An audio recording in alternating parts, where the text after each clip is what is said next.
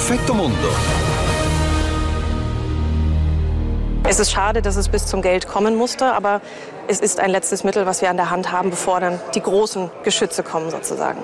Ja, aber was bringt dieses Mittel? Also auf ein Einlenken der polnischen Regierung deutet ja aktuell wenig hin. Was, wenn Polen das Urteil einfach ignoriert?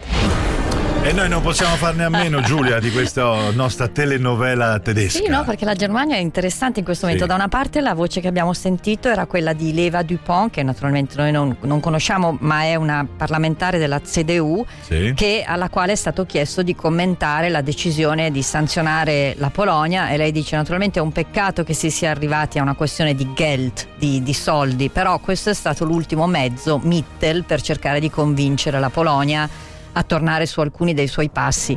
Eh, eh, In Germania c'è chi, si auspica, c'è chi auspica che magari di Polonia si parli anche al Sì. G20, sarà molto difficile che si trovi questo tema perché... Hanno so, anche altri problemi più grossi, sì, forse. Insomma. e l'impressione è un po' che insomma, molti leader si prendano questa vacanza romana, davvero, perché i problemi interni sono tantissimi. Angela Merkel, lo sottolineano molti giornali, è andata a Roma, anche se eh, è cancelliere uscente, lo sappiamo, insieme a Scholz, come se per presentare il suo successore, ma sappiamo anche che non è così sicuro, non è ancora insomma sulla Ah, carta. sì, questo non lo sapevo, è un Sì. particolare interessante. Cioè, si può portarsi dietro amici? Ma sai, probabilmente perché- siamo un po' nel uncharted territory, Eh. cioè abbiamo un cancelliere uscente, uno quasi sicuramente cancelliere, qualcuno al È G20 incaricato ci doveva andare. ancora in no. realtà no, No. Ehm, comunque questo Ampel, questa coalizione Sì. semaforo in realtà continua a essere molto discussa. Un altro tema che si è aggiunto, ne abbiamo parlato settimana scorsa, è il successore della Bundesbank, potrebbero volerci settimane. Ah. Quindi eh, insomma poi c'è naturalmente il tema del clima, eh, mh, il, ehm, sempre in Germania ci sono, anche, ci sono anche tutte le lotte interne perché nella CDU abbiamo appena sentito la voce di una parlamentare, c- come potete immaginare c'è una, eh, un sacco di faide, molte faide interne perché ha ripreso molto eh, la, la scena Söder che ricorderete capo della CSU che era stato, ehm, era stato al, al quale era stato preferito ehm, il, eh, Armin Laschet come, Come no, candidato certo. cancelliere ma quella, quella Laschet non ci è riuscito quindi eh, veramente forse sia Merkel che Scholz non vedevano l'ora di, ehm, di- di andare a Roma anche perché c'è anche tutta la questione Covid in Germania ne parlano oggi tutti i giornali si sta valutando in che modo eh, somministrare la terza dose. C'è uno studio recente pubblicato da Welt e questa è una situazione che vediamo anche in Italia che certifica che chi non si è ancora vaccinato, diciamo circa il 20% del- degli aventi diritto, probabilmente non lo farà perché non l'ha fatto perché non aveva intenzione di Certo. farlo. E poi c'è la questione della vaccinazione dei bambini.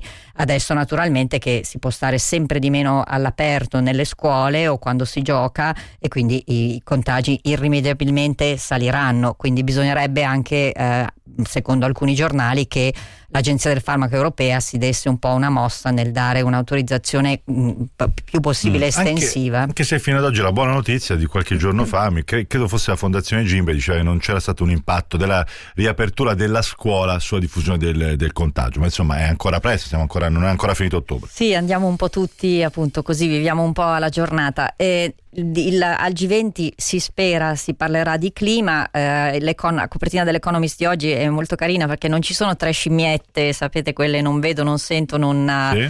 eh, ma sono tre pinguini che però fanno gli stessi, gli stessi gesti, il, la- il titolo è Cop Out. Che hanno Cop- le mani sugli occhi, insomma le, su- le sugli ali, occhi, sì. sì, sì, esatto, sugli occhi, sulle orecchie Le e, e le pinne, esatto, e sono naturalmente su una zolla, possiamo dire così, di ghiaccio e che sappiamo si sta lentamente sciogliendo. Il titolo Cop Out è un gioco di parole perché COP26 è il nome della conferenza, to opt out in inglese vuol dire uscire, scegliere la- l'opzione per appunto uscire da un vertice, da- ma anche da un luogo e naturalmente il, il grande tema è che mancano, mancheranno posizioni, eh, posizioni positive da parte di Cina e India che anzi, e lo scrive Financial Times oggi in prima pagina, hanno detto chiaramente che loro continueranno a puntare sul carbone e non se ne parla di rivedere eh, le emissioni per quanto riguarda quel tipo di, eh, di fonte energetica.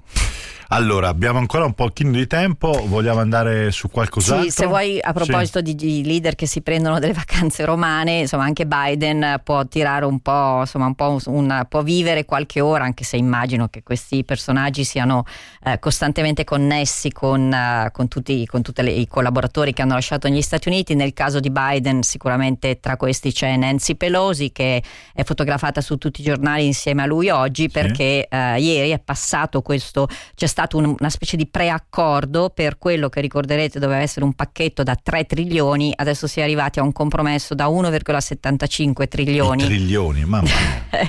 che quindi è eh, un compromesso, come sappiamo, non sì. solo con i repubblicani, ma anche interno al Partito Democratico su questa manovra economica, soprattutto di sostegno alle fasce più deboli della popolazione.